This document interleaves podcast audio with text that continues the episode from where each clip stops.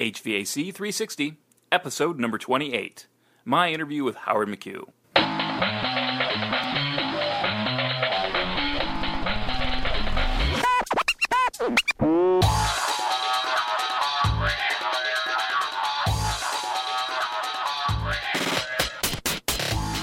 Welcome back, everybody, to another episode of HVAC 360. I'm your host, Matt Nelson.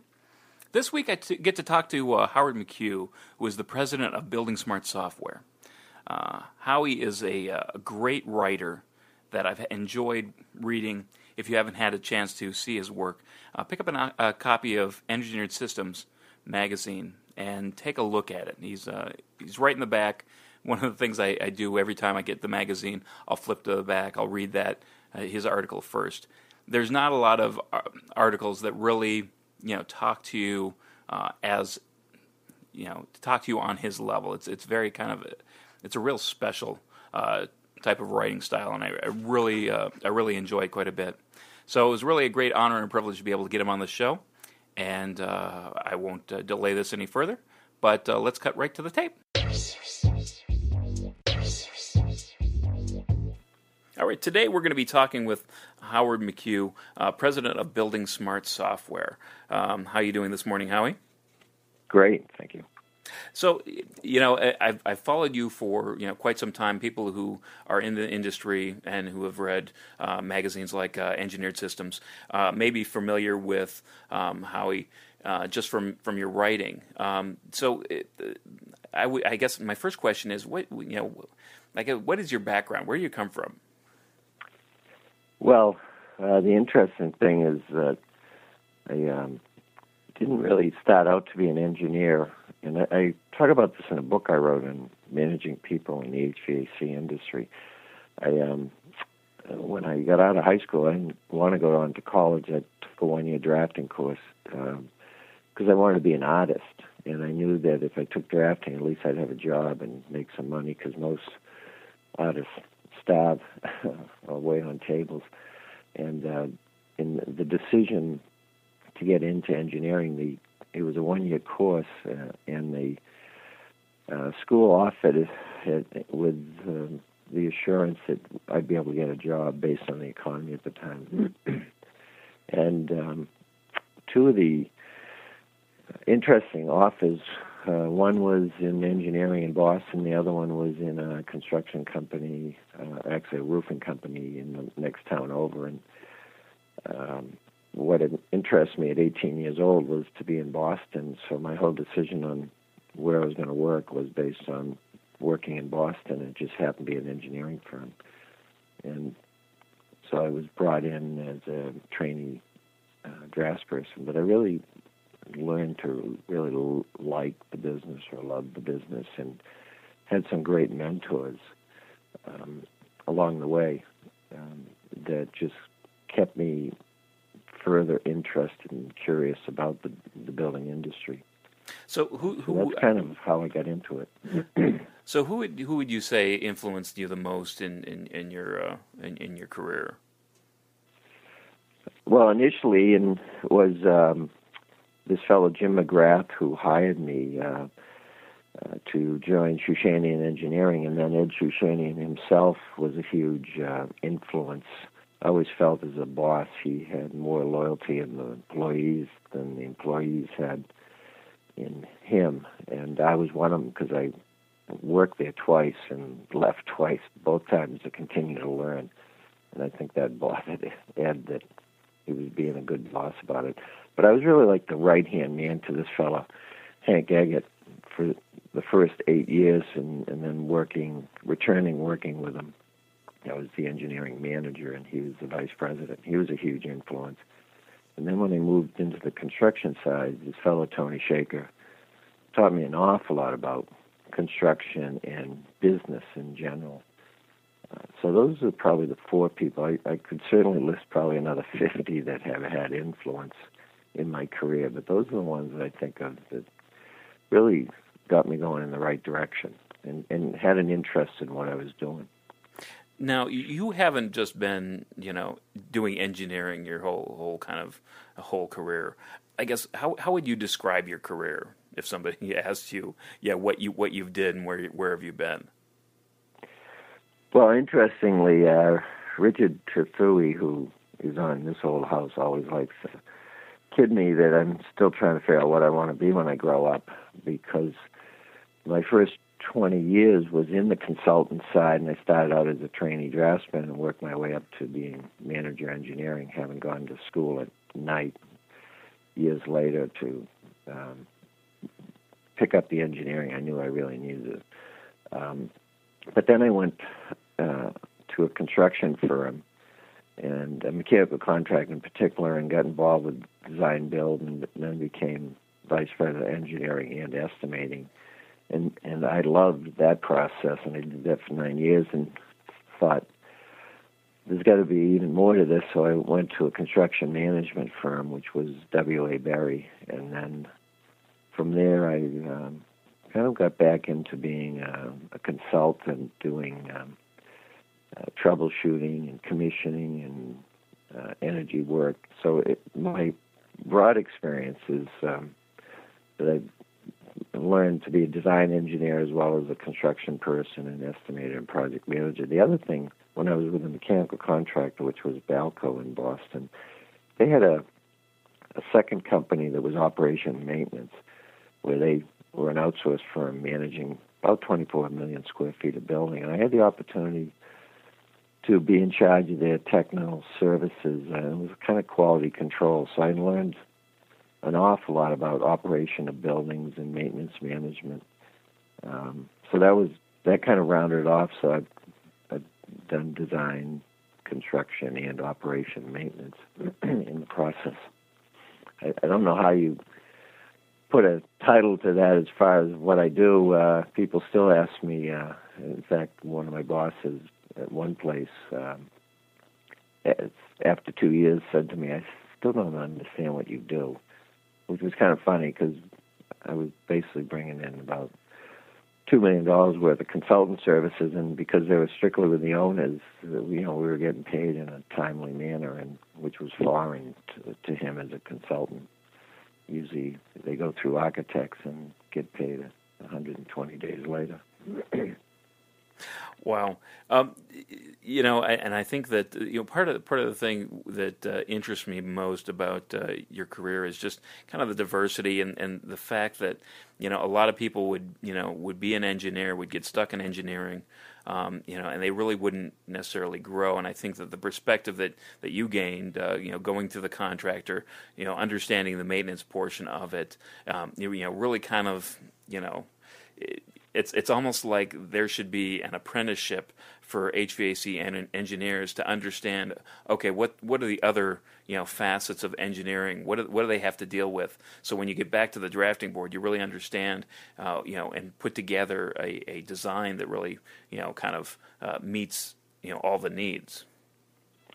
Yeah, exactly, and and actually, I write about that in my um, tomorrow's environment column, which I just this uh, month uh, finishing up 20 years of writing that, and I always tell people it's sort of my Andy Rooney, what's right and wrong with the building industry. I I really touch on a variety of topics over the years, from design to construction to project management to individual professional development, and uh, I've had people contact me and uh, ask me, uh, you know, how can they uh, grow in the business and that, and, and I really I'm not really a strong on design engineers who um, will make a life uh, or a career just doing design engineering. I think there's a real flaw in that, and that's why commissioning is um, so important these days because engineers seem to just design the jobs and they move on to the next job and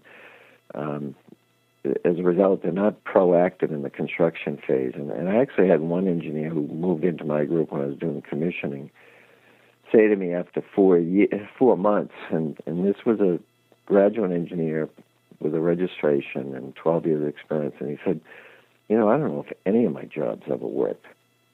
And he was saying that because he was out commissioning and troubleshooting, and it really opened his eyes to you just don't draw this and then hit the switch and everything's fine. and and that's really lacking in the engineering side. And I really do believe engineers, um, you know, should get out and change jobs, work for a construction company, and uh, learn that side of the business. Uh, and I could go I could go on for an hour about that, but I won't. But it's it's um, it's something that I've written about and feel that engineers really need to get out of the office and um, communicate with the builders and listen to them because I've always said it. You know, if I if I had 20 years of designing an HVAC system, I could probably design the perfect piping system. And even so, I feel that way. If I have, I'm working hand in hand with a contractor who's been doing this for 20 years, I got to believe they can make it better. So no matter how good I think my design is, it can be better if you work in partnership with uh, contractors and listen to them, as well as have them listen to you. Now, uh, you know, just talking about engineering here for a little bit. What were what were some of the favorite projects that, that you had um, when you were when you were designing? Well, I, have had the um, benefit of a lot of favorite projects. Uh, some people say um, everybody gets their 15 minutes of fame. I think Andy Warhol mentioned that. I've had more than my 15 minutes of fame because um, I one of the first major projects that I really enjoyed and was kind of guilty until proven innocent was the Lahey Clinic project in Burlington, Mass, uh, which uh, turned out to be a really great job, but due to a lot of issues from the construction side, um, that was a challenge. Um, I did the Boston Floating Hospital project, which was fun and interesting, and I created the uh, dual deck, uh, double deck dual fan concept, which is I got in the ASHRAE guide in the 1984 handbook. So that was kind of fun and unique. I, I did the State Transportation Building in Boston, which is about a million square feet, and that made Ripley's, believe it or not, because it had no boiler plant. It was um, had thermal storage and operated on the heat recovery uh, taken out of the interior space and put to the exterior to heat the building in the winter. And then, as an office building, it would ordinarily around here be uh, you'd estimate 400 square feet per ton, or in this case, two uh, 2,000 tons of cooling. The building actually on a peak day was running around uh, 1200 uh, no actually no it was designed for 1200 it was actually running at 600 tons with the thermal storage doing the rest. So that was uh, phenomenal. And it was fun and, and it was successful because the facility people uh, bought into it. Uh, two other projects um, was the pentagon where i was involved with commissioning uh, the pentagon renovation and uh, got involved with um, helping to um, solicit design build bids based on how I saw design build for wedge two through five. So that was a lot of fun to actually put this three billion dollar project out to design builders. And then in Ohio, I did a job, uh, St. Augustine Manor in Cleveland, Ohio, that was just really cool because we uh, had a tremendous impact on the improvements of it while it was fully occupied. And I, I know the um, Larry Murtaugh, who headed up Catholic Charities Facility Group, was really pleased with it, and it won an ASHRAE Regional Energy Award uh, uh, as part of the success of that project. So I've say I, I've had some really uh, great success with some real name brand projects, and um, not many engineers get to do one, never mind some of the ones I've done. Now, you've you've you've uh, kind of alluded to that you've been kind of on the management side of engineering. Um, wh- how do you see uh, the management of engineering? Uh, you know, I guess, I guess in general. Well, I, I think it's somewhat mediocre at best managing people, and I, I wrote this book on it because um, I was asked to. But I, it, you really have to uh, work hard to manage the process and really be a coach. Just uh, and think of the uh, engineering as the team out on the field. and without getting into all the details of it, I don't see many managers doing that to the level they really should. The other part is, uh, I think project managers uh, or management from a consultant firm, when they're um, doing a job, usually uh, they're working for an architect, and whoever has the best communication skills, or maybe they're in charge of HVAC and has the most exposure, they automatically become the project manager. And I learned from working with contractors that you you really have to uh, maintain meeting minutes, due dates, assignments, and so forth. And uh, in the engineering side, project management is sort of, oh yeah, we can do that too, and you know, you take care of it, and it's not done really well. Right down to the point where I have a rule of uh, it's called the 24-hour rule that when you go to a meeting, you I don't want you to even come back to the office until you have your meeting minutes done, uh, because if you come back to the office, you get sidetracked. Two, three days go by, or even a week, and you've missed the opportunity to make sure that everybody knows exactly what they're supposed to do, what they talked about, what they agreed on, and so when you go to the next meeting, no one has the excuse, "Oh, I didn't see the meeting minutes till today" or whatever. Uh, so there's a whole uh, task of project management and management in general and engineering that I, I don't think uh, really exists in most uh, firms. It, it's, as I say, mediocre at best. Now, do you think that's because of the uh, the size of the firms, or is it is it just the lack of uh, you know the, the lack of knowledge or understanding that hey, this is something that, that we should be good at? Uh, it's the lack of knowledge and lack of training.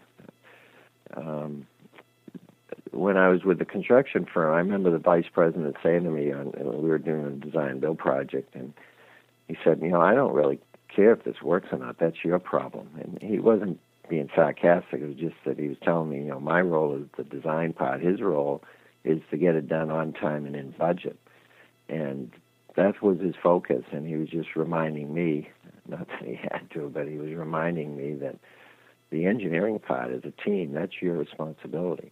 But by working with the construction, uh, I I learned a lot about what good project management uh, entails, and not that they all are really good at their own jobs doing that.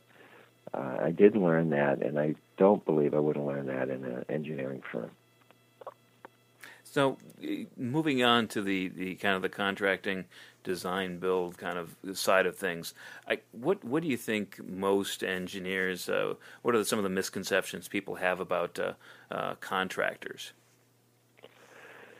Well, I think my feeling is most design engineers, first of all, don't appreciate their responsibility on the job because the I think the AIA documents say that you get 80% of your fee in the design phase, and if you manage it correctly, you get the other 20% in construction. So if it takes six months to design something, you get 80% of your fee, but it may take 18 months to build it. And if you're managing money, at best you only have 20% of your fee to cover the next 18 months, so you're in a reactive mode.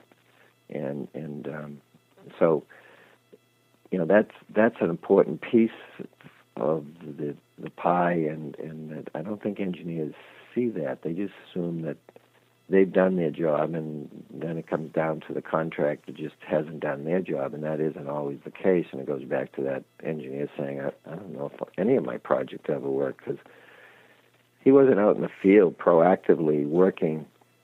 To uh, assist in making sure that things starts up smoothly and on time and in budget and so forth.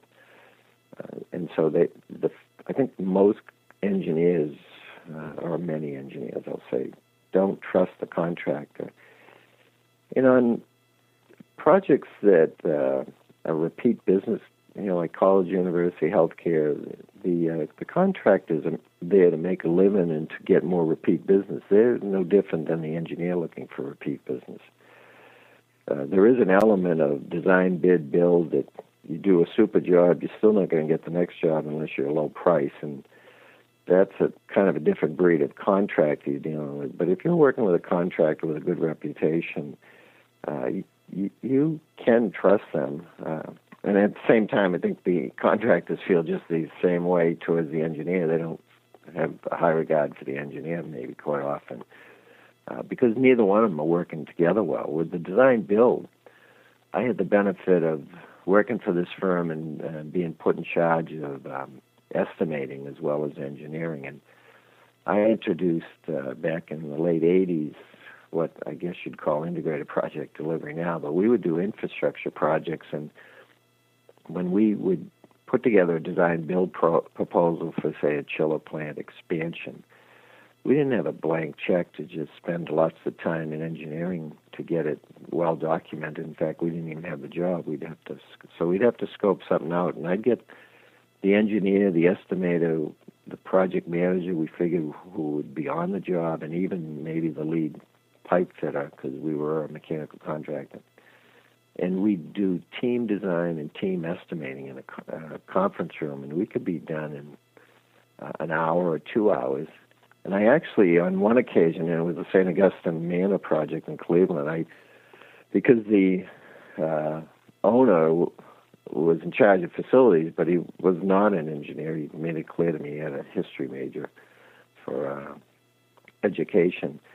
What I did was I had someone videotape our estimating exercise as we designed it and estimated this project. Uh, and as part of my presentation to the client, we had this um, video showing how it all came together, and it really helped uh, the client realize, you know, we just weren't throwing numbers. They were talking through. All right, let's see if we dig this hole, we got to add uh, safing, and so that's uh, two thousand dollars, and we do this, that's five thousand, and you could hear them putting the design together verbally and then putting it to paper. And so there was a, a much better understanding that we just didn't make this number up. This was put together by uh, several people with a variety of experience and drawn together and to give one price. Now that usually doesn't happen with construction management or design bid build.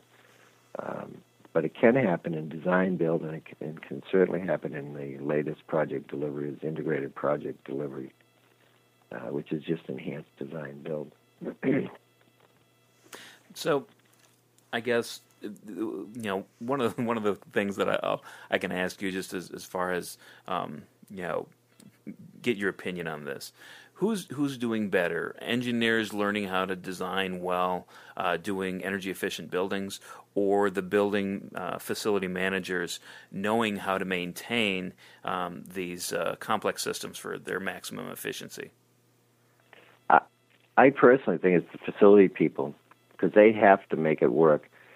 Um, the engineers believe it works, but even there, one of the things engineers don't have is uh, internal funding for research. Most innovative designs come from equipment manufacturers who have their own uh, in-house research to come up with a better mousetrap each time. And so then the sales vendors call on the engineers and introduce them to this concept or that concept. So the engineers are drawing from equipment manufacturers for um, new ideas, more energy efficient ideas. But in the end, it's the owner who's left with the um, the installation, and they have to make it work. And even right now, I'm doing a project uh, working through a law firm that is representing the engineers because they uh, did a, um, uh, sort of a new HVAC system, and it and they they have some problems with it. And quite honestly, I think it's started with the engineer going on the um, equipment manufacturer for all the ideas, and then they didn't really understand the system enough, but designed it. And um, from there, they've built it. And, and now the owner's stuck with it, and so the owner has to make sure it works right. So obviously, I, I, guess, give me your opinions, and uh, obviously this is kind of a, loaded question for you, but give me your opinions on on the design build process. Well, there's good design build and bad design build. A lot of uh, uh, contractors will say they do design build, and they'll buy the services of an engineer for limited services and uh, put it together um, to propose something, and, and then after that, the engineer may not even participate in in the project. And then, as and I've seen it, this happen is then it goes into construction, and uh, for whatever reason, they're trying to cut corners, and the contractor makes changes that the engineer never knew about. That is, to me, isn't design build. Design build is getting everybody in the same room and do, as I said before, team estimating and team design, and and uh, that's actually how integrated project delivery is supposed to occur. When I um, was involved with the Pentagon, and they were asking me, um, how do we put out design build of wedge two through five? And I said, what, what you have to do is um, not uh, solicit bids from the contractor who's going to carry the evil design team, or solicit uh, proposals from the design team who's going to carry the evil contractor. What you have to do is put out a, a request for proposal that the team comes together, they've worked together, and that they're going to uh, create the scope together, and and um, everybody has ownership into that, and and so that's my approach to design build. But I also try to make a design build, operate, and maintain, meaning. From I've learned from even my own quality control role at uh, an outsourced firm is that you can put together your operation and maintenance budget in the conceptual phase, um, and you can begin the training of operations people in that phase by having them give you their input. Because quite often, facility people will tell you, "Well, we don't operate that way, so." You know, we shut the system down at nine o'clock at night or whatever. And so often there isn't that operation maintenance piece, which is really the sort of the, you see the tip of the iceberg in these photos where um, that's the, the tip of the iceberg is the design and construction, but 75 or 80 percent of that iceberg is below the water, and that's really the operation and maintenance role to keep this um, afloat for years to come. And so, design bid, design build should really be design build operation and maintenance. And if you do that and work together and, and consensus rules, to me, there's really little to no risk because you've got all the right parties working together from the beginning. Now, now moving on to commissioning, um, what is, I, I, guess, you know, the, I, I heard you have an analogy for commissioning and testing, adjusting, and balancing, or TAB. What what is, what is that analogy? Well, first of all, commissioning people will say to me, "How do you sell commissioning?" And I, I say, "Well, I don't sell commissioning because if you go out and pick your optimum design team and your optimum construction firm, and then you say to me, "All right, I want you to commission it," how do I tell them, "Oh, sure, for 150,000, I'll make it work"? Because you already picked people you believe in. Uh, but the nature of the business is that uh, these teams aren't working. Some work pretty good, but still don't work uh, as an integrated team. And so the commissioning person is that third party to kind of make sure that you pull nothing falls through the cracks. Not not that that will solve everything because I've seen jobs that are commissioned and they really didn't do a great job at it. But the other part of it is, and, and I always tell people that you got to also include the testing, adjusting, and balancing. And I took the NEBB test back in '93 when I went worked with a mechanical contractor. And, um, I really learned a lot about what balances should do. And in each of the major organizations have um, their own how-to book, but the balances aren't allowed to apply that because they're working under the mechanical contract, and quite often they're a commodity and they're also used to, in at least the last 40 years, of showing up near the end of the job, tuning it up, and running it. And that isn't how they're supposed to be doing balancing.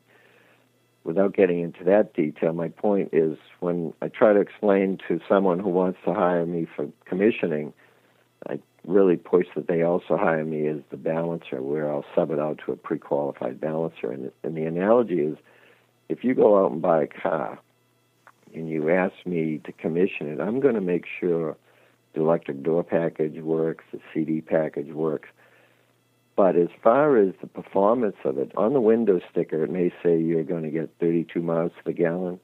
I tell them I can commission this at 18 miles per gallon. I can commission it at 32 miles per gallon. It's the balancer who really sets up the flows and the pressures so that it, you achieve the maximum performance.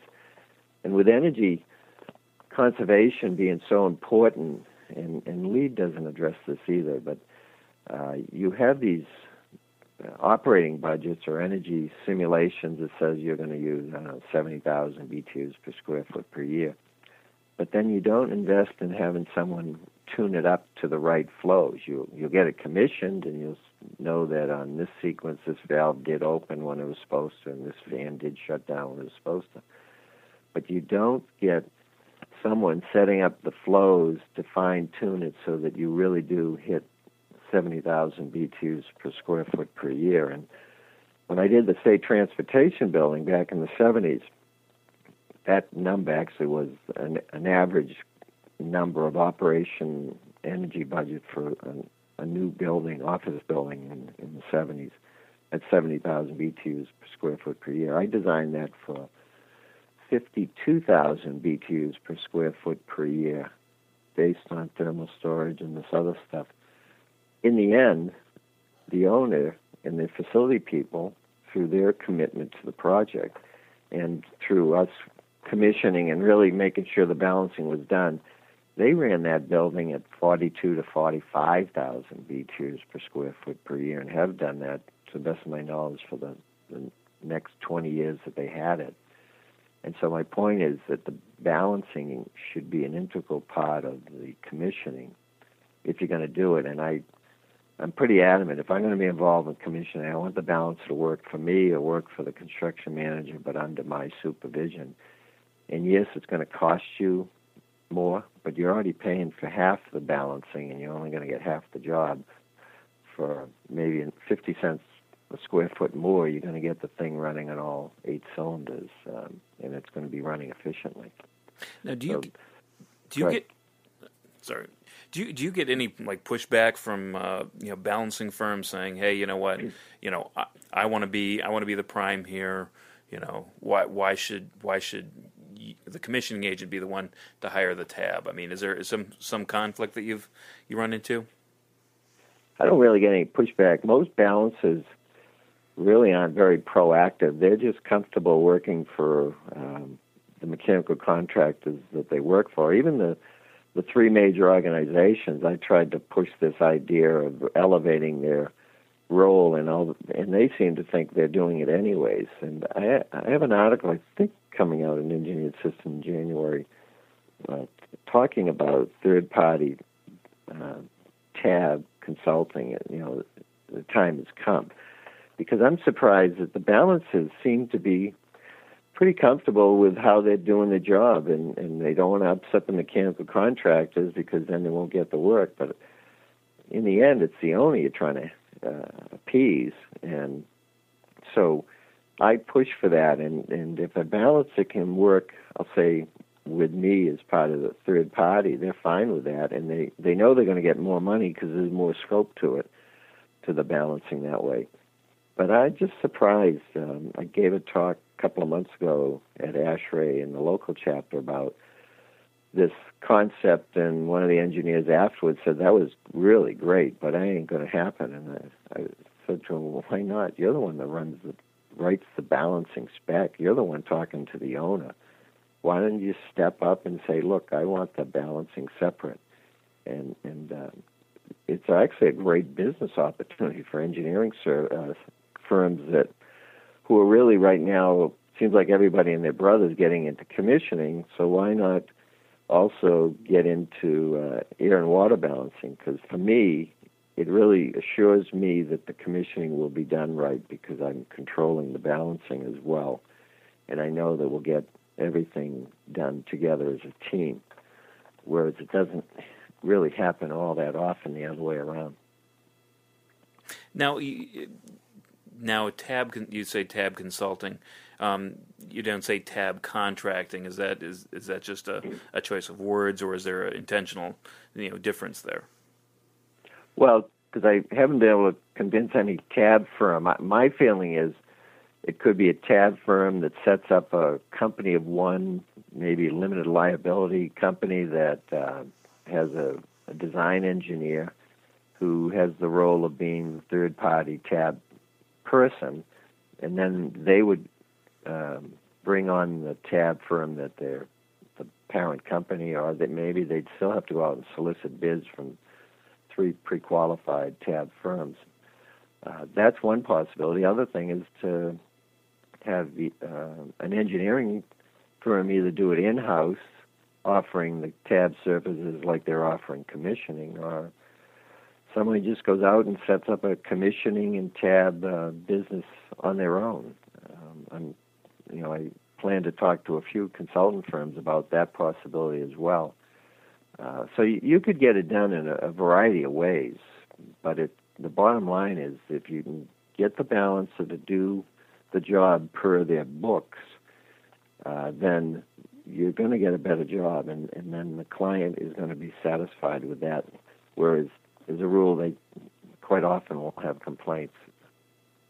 So you're looking for this this tab, this third party tab consultant, to be more of a uh, you know project management, um, you know, kind of person rather than a um, an actual you know balancer, you know, twisting dials and and and and taking pressures and things like that.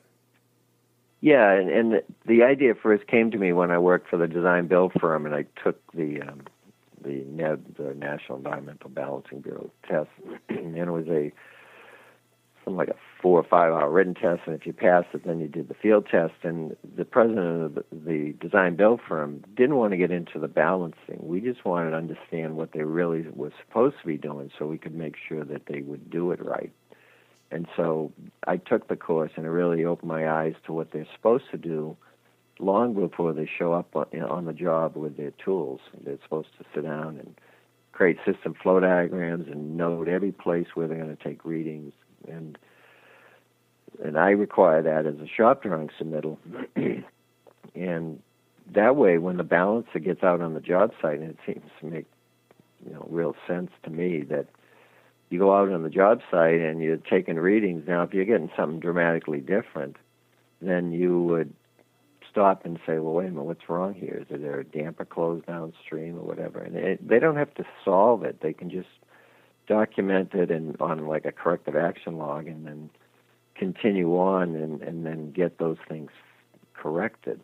But if you show up to start doing balancing and you're just looking at drawings and maybe you looked at it before but you didn't write anything down, if you get some readings that don't make sense, you're less apt to realize that because quite often the balances, for example, don't have the equipment brochures or submittals out there or the fan curve or the pump curve. And if you don't, and um, something isn't making sense because if you plot it on the fan curve, it wouldn't show up in the right place or anywhere on the fan curve, then it, there's some problems there. But if you haven't done your homework ahead of time, how good can you do a balancing job?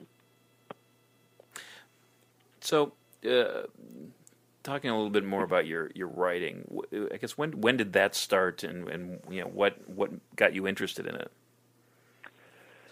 Uh, it well, I, say I started out to be an artist, and uh, interestingly, when I got my draft notice, I took the test and found out I was colorblind, so that kind of killed that. So I um, went on to um, doing engineering, and I worked for an, uh, a firm where I had gone there to learn to do industrial work, sewage treatment, things like that, because I was just curious.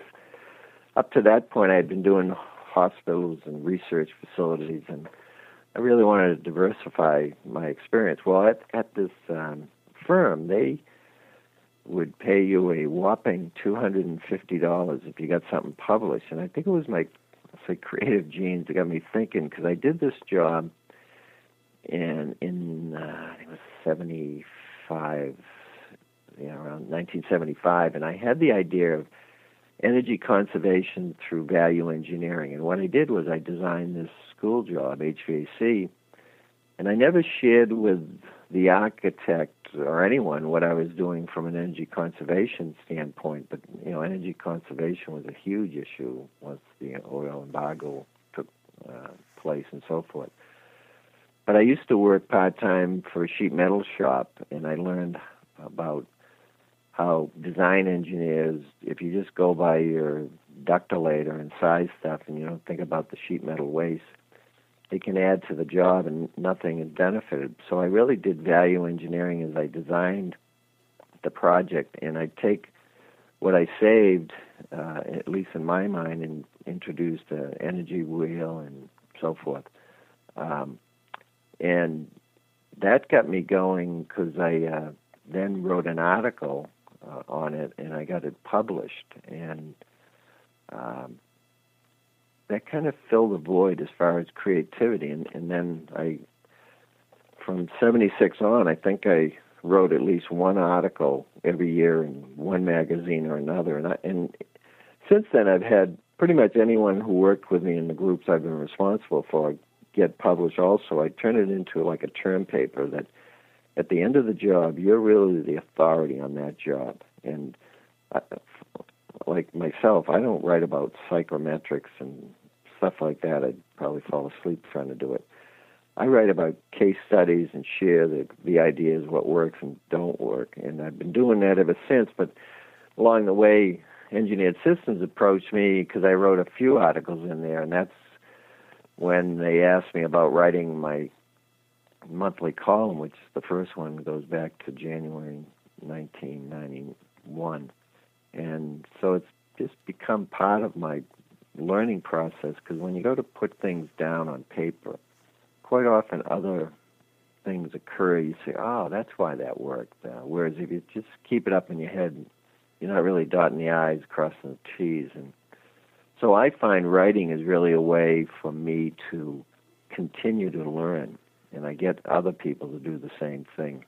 And the byproduct is people get to know who you are, and I always say a lot of people think you're smarter because you got published, but all you did was take the time to write about something, particularly a job that you're doing that you're really the authority on, and and you're writing to an industry. You're not that understands the the lingo of, uh, whereas you're not trying to write it to a bunch of English teachers or doctors who would say, well, that that doesn't make any sense. It's not written uh, correctly, and so forth. So I've been doing that, and I continue to do it. And um, some of my writing I post on my website, and I'm actually writing a book now. I sell chapter by chapter on my website I'm kind of behind on that because I've just been so busy. But I, I really enjoy doing that and sharing with others who want to read it. Because I've had a lot of emails over the years from people who read my column and so forth, and uh, said, "Boy, that that was good advice" or whatever. So now you, you made the stretch into software software development. Uh, how how did that come about? Um, it was actually my son who, um, uh, when he got out of college and he um, he got Microsoft certified, and and uh, with my creative ideas, I was um, I'd say to him, uh, you know, what if we did this electronically, and and um, he could pretty much do anything. He was really um, he could sit down and read a book and learn everything you need to know about computers, which a lot of uh, IT people are self-taught. And he's the one that came up with the idea. He said, um, you know, I, I I can program anything, and he wasn't boasting. His point was that he went on was, but really, what I'm doing is I'm programming your experience, and I thought that was pretty cool. And and he was the one that came up with the name Building Smart Software because my thinking was you're building uh, uh, was the building itself, and you had software. But his uh, look at it was, well, no, you're building smart software, meaning you're creating smart software. And so with the commissioning process, the, there's really no industry standard on how to write a functional performance test, which is really the heart of commissioning. That's the document that says, here, show me how this sequence works. All the different um, commissioning organizations, and there's a lot of them, um, will say, yes, you need a commissioning spec, and here's the checklist, and so forth. But I had this idea for writing a functional performance test based on how I was taught to design, where you started with a system flow diagram. It doesn't matter whether the unit's 20,000 CFM or 24,000. How does it work? So you do a flow diagram and, you, and you'd write the sequence, and as you do it, you say, "Oh, okay, I got to put a damper here, I got to put a temperature sensor here." So the commissioning three software that was built uh, is actually based on Visio, uh, which is a Microsoft product, and it's a great software for flow diagrams. So that's kind of the platform. And then you just drag and click the different components, and, and then there's a taskbar to assign what's doing for a reaction. Is it on, off, modulating, so forth. So I basically took how you're designing it and had it into a program, and from there I've turned around and I sold it um, out there because um, it was I felt it was needed, but as I say, I'm not aware of any software yet that helps you write the functional performance. So in the end, a commissioning engineer might have a three-page functional performance sheet, and another one for the same job could have 20 pages. And um, with this, it, it's uh, a format that's standard that you can use, and each of the people in the group uh, follow that process. So there's a quality control to what you're doing too, because it's very standardized. Hmm. Um, now, uh, I guess what what um, what's any new ventures for 2012 for you? Yeah, I got a really cool idea because I'm um, I'm on this uh, hospital associated infection organization. It's a nonprofit organization where the person who started it his son went into the hospital for an operation, and he was in his 20s. And I don't know the full story, but anyways, he got acquired an infection and died. And I, from that, he tried has tried to uh, raise awareness to hospital acquired infection, and so I got involved with it. And I learned, even though I've got years and years of designing hospitals, that almost a hundred thousand people die from infections they get from hospital. So I've been on this steering committee and I've been working with this uh, Dr. Taylor who has donated her time to this venture too. And this is some like 70, 70 people from around the country and some really nationally known uh, for infection control and so forth.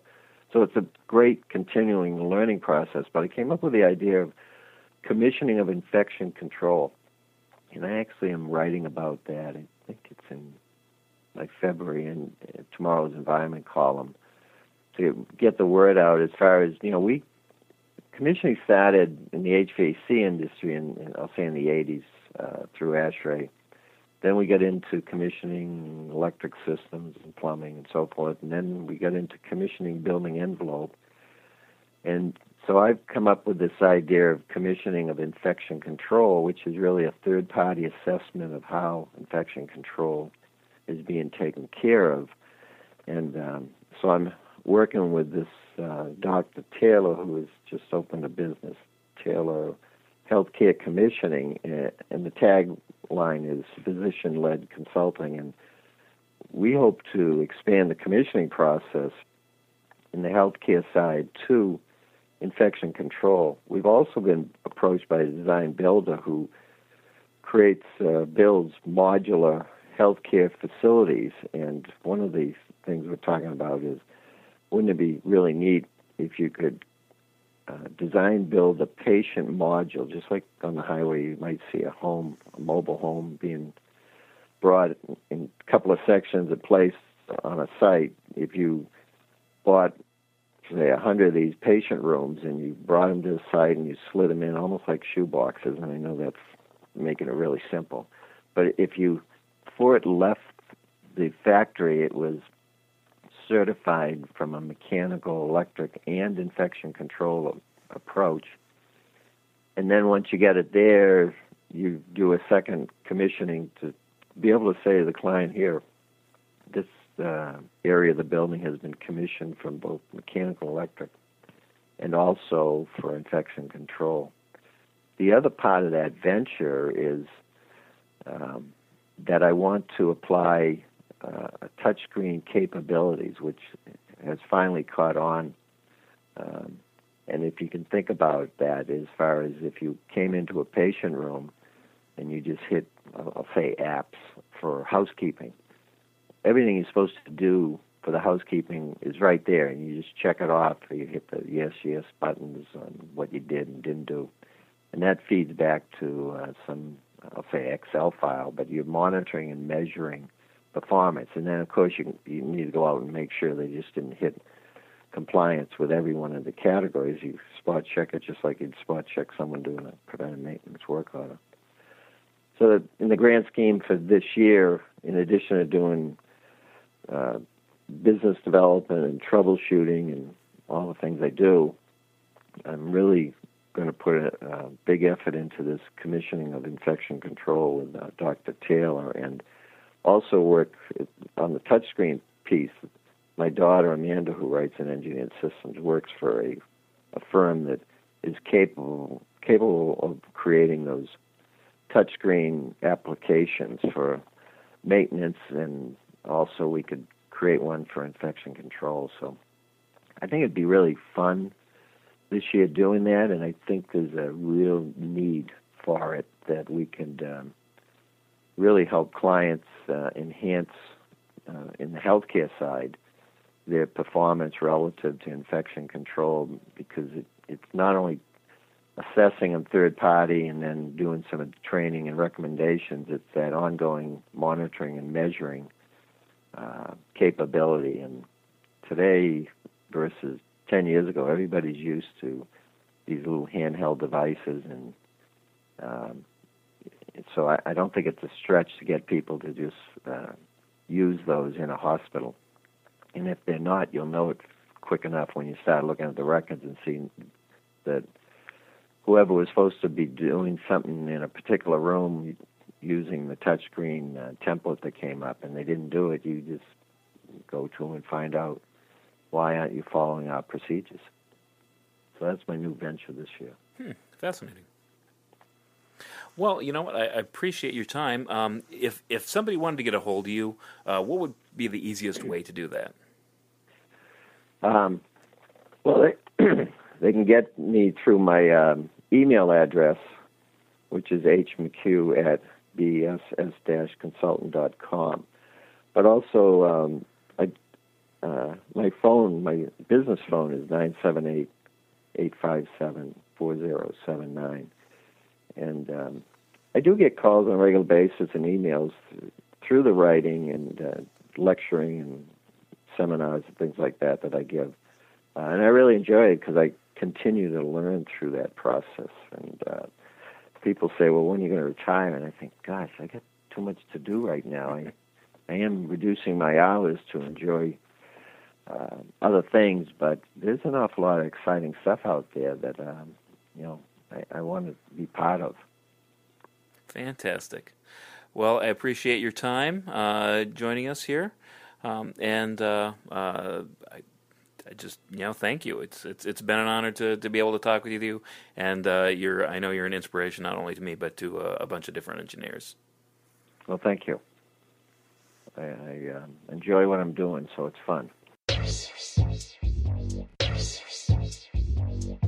All right, and we're back.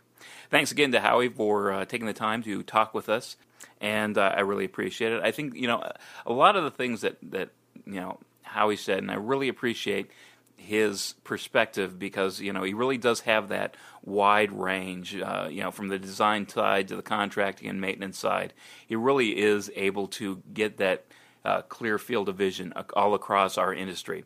So that's the great perspective that Howie really brings in my mind. You know, I like to you know you know reiterate his his 24 hour rule. You know, so often you find uh, that you get distracted by things uh, when you get back to the office. Whether it's you know, and, and he said you know pretty much field report uh, for meeting minutes, but I'll extend that to field reports as well. You want to be able to capture everything immediately.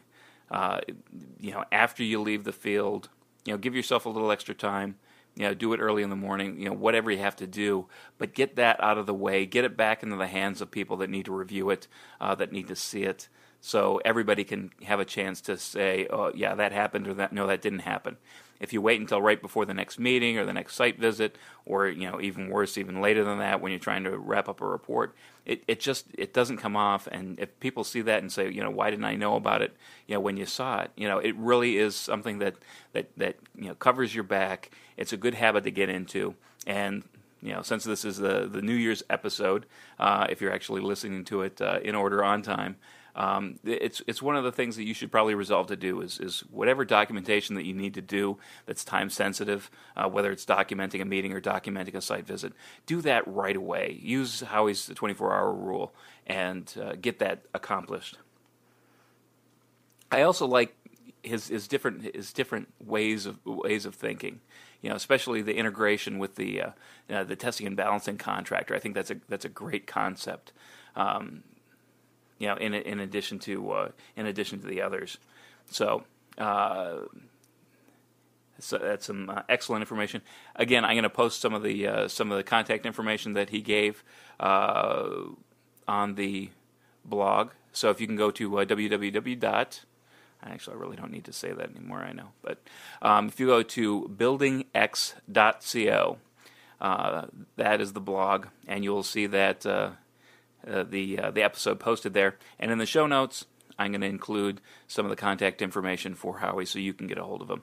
And that's uh, that is that.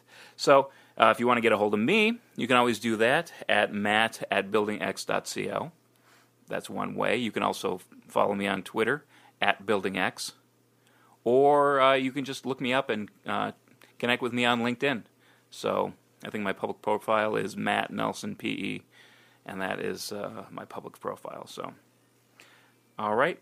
Well, without further ado, we're going to uh, close this off, and I hope you enjoyed it. If you did, share it with a friend. If you have any comments or feedbacks or any things that you'd like to hear on future shows, let me know as well. I'd love to hear that.